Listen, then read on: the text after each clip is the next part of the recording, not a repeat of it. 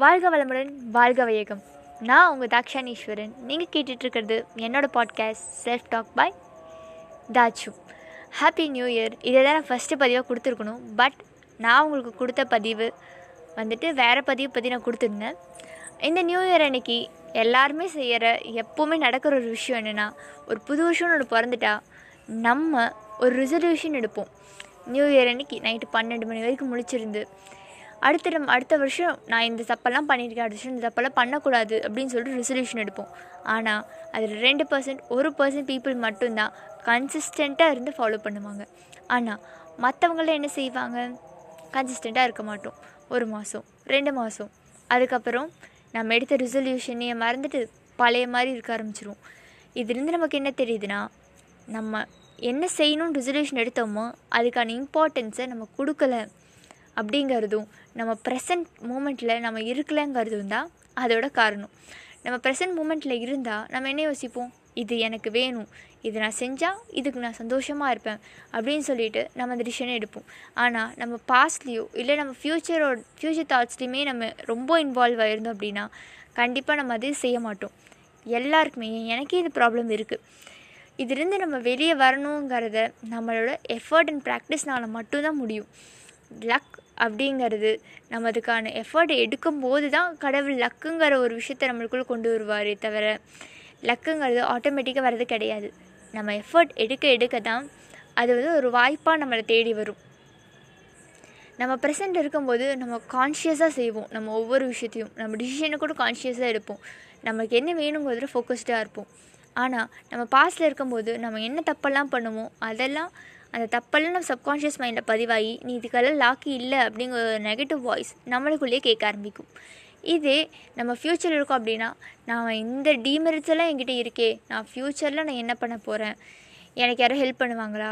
இல்லை நான் எப்படி தான் சர்வைவ் ஆக போகிறேங்கிற தாட் இருக்கும். ஆனால் ப்ரெசண்ட்டில் அடுத்து நான் என்ன போகிறேங்கிற கவலை இல்லாமல் இதுக்கு முன்னாடி நான் எப்படி இருந்தேங்கிற கவலை இல்லாமல் நான் எனக்கு பிடிச்ச வாழ்க்கையை வாழ்கிறேன் அப்படிங்கிற இந்த நொடி. ஒரு ரொம்ப டஃப்பான டிசிஷனே நம்ம எடுத்தாலுமே சரி. அது வந்துட்டு எதுக்காக எடுத்தோங்கிற அந்த ரீசனில் நம்ம ஸ்ட்ராங்காக இருக்கோம் அப்படின்னா கண்டிப்பாக நம்ம இன்னிமே ஹாப்பியாக இருப்போம் கைஸ் அதனால் ரெசல்யூஷன் நம்ம எடுத்துடலாம்.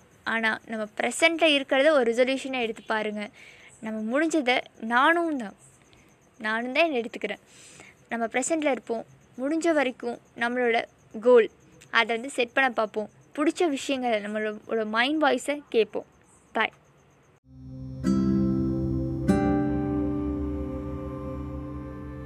வாழ்க வளமுடன் வாழ்க வையகம். நான் உங்கள் தாக்ஷானீஸ்வரன். நீங்கள் கேட்டுட்ருக்கிறது என்னோடய podcast self talk with Thachu இன்றைக்கி ஒரு முக்கியமான நாள். இளைஞர்களுக்கு எழுச்சி தரணும் அப்படின்னு நினச்ச சுவாமி விவேகானந்தரோட பர்த்டே அவரோட கிரேட் ஃபிலாசபர் லீடர் அது மட்டும் இல்லாமல் யூத்ஸுக்கு ஒரு பெரிய இன்ஸ்பிரேஷனாக இருந்தவர். சுவாமி விவேகானந்தர் அவருடைய இயற்பேர் வந்து நரேந்திர தத்தா.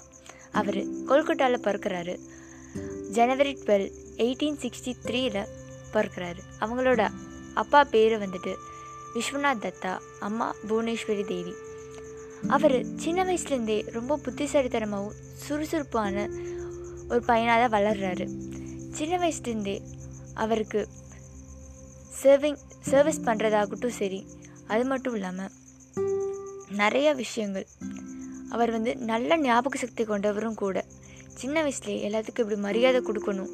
நிறையா கேள்வி கேட்குற திறன் கொண்டவர்.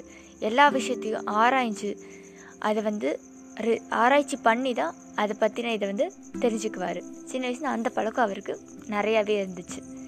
சுவாமி விவேகானந்தர் நிறையா விஷயங்களை இளைஞர்களுக்காக சொல்லியிருக்காரு. அவர் அவரோட குருவான ராமகிருஷ்ண பரமஹம்சர்கிட்ட இருந்து தான் கடவுள் எங்கே இருக்காரு?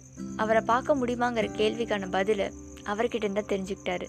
அதே மாதிரி சாரதா தேவி அம்மையாரை அவரோட அம்மாவாகவே அவர் பார்த்தாரு. இளைஞர்களுக்காகவும் சரி நிறைய கருத்துக்களையும் நிறைய வழிமுறைகளையும் அவங்க ஆள் மனசுக்குள்ளே இருக்கிற அவங்களோட திறமைகளை இப்படி வெளியே கொண்டு வர்றது தியானத்தோட இம்பார்ட்டன்ஸையும் சுவாமி விவேகானந்தர் சொல்லியிருக்காரு. இந்த நாள் நேஷ்னல் யூத்ஸ் டே அன்னைக்கு உங்களோட மிகப்பெரிய ஒரு அச்சீவ்மெண்ட்டை நீங்களாம் அச்சீவ் பண்ணுறதுக்கு என்னோடய வாழ்த்துக்கள்.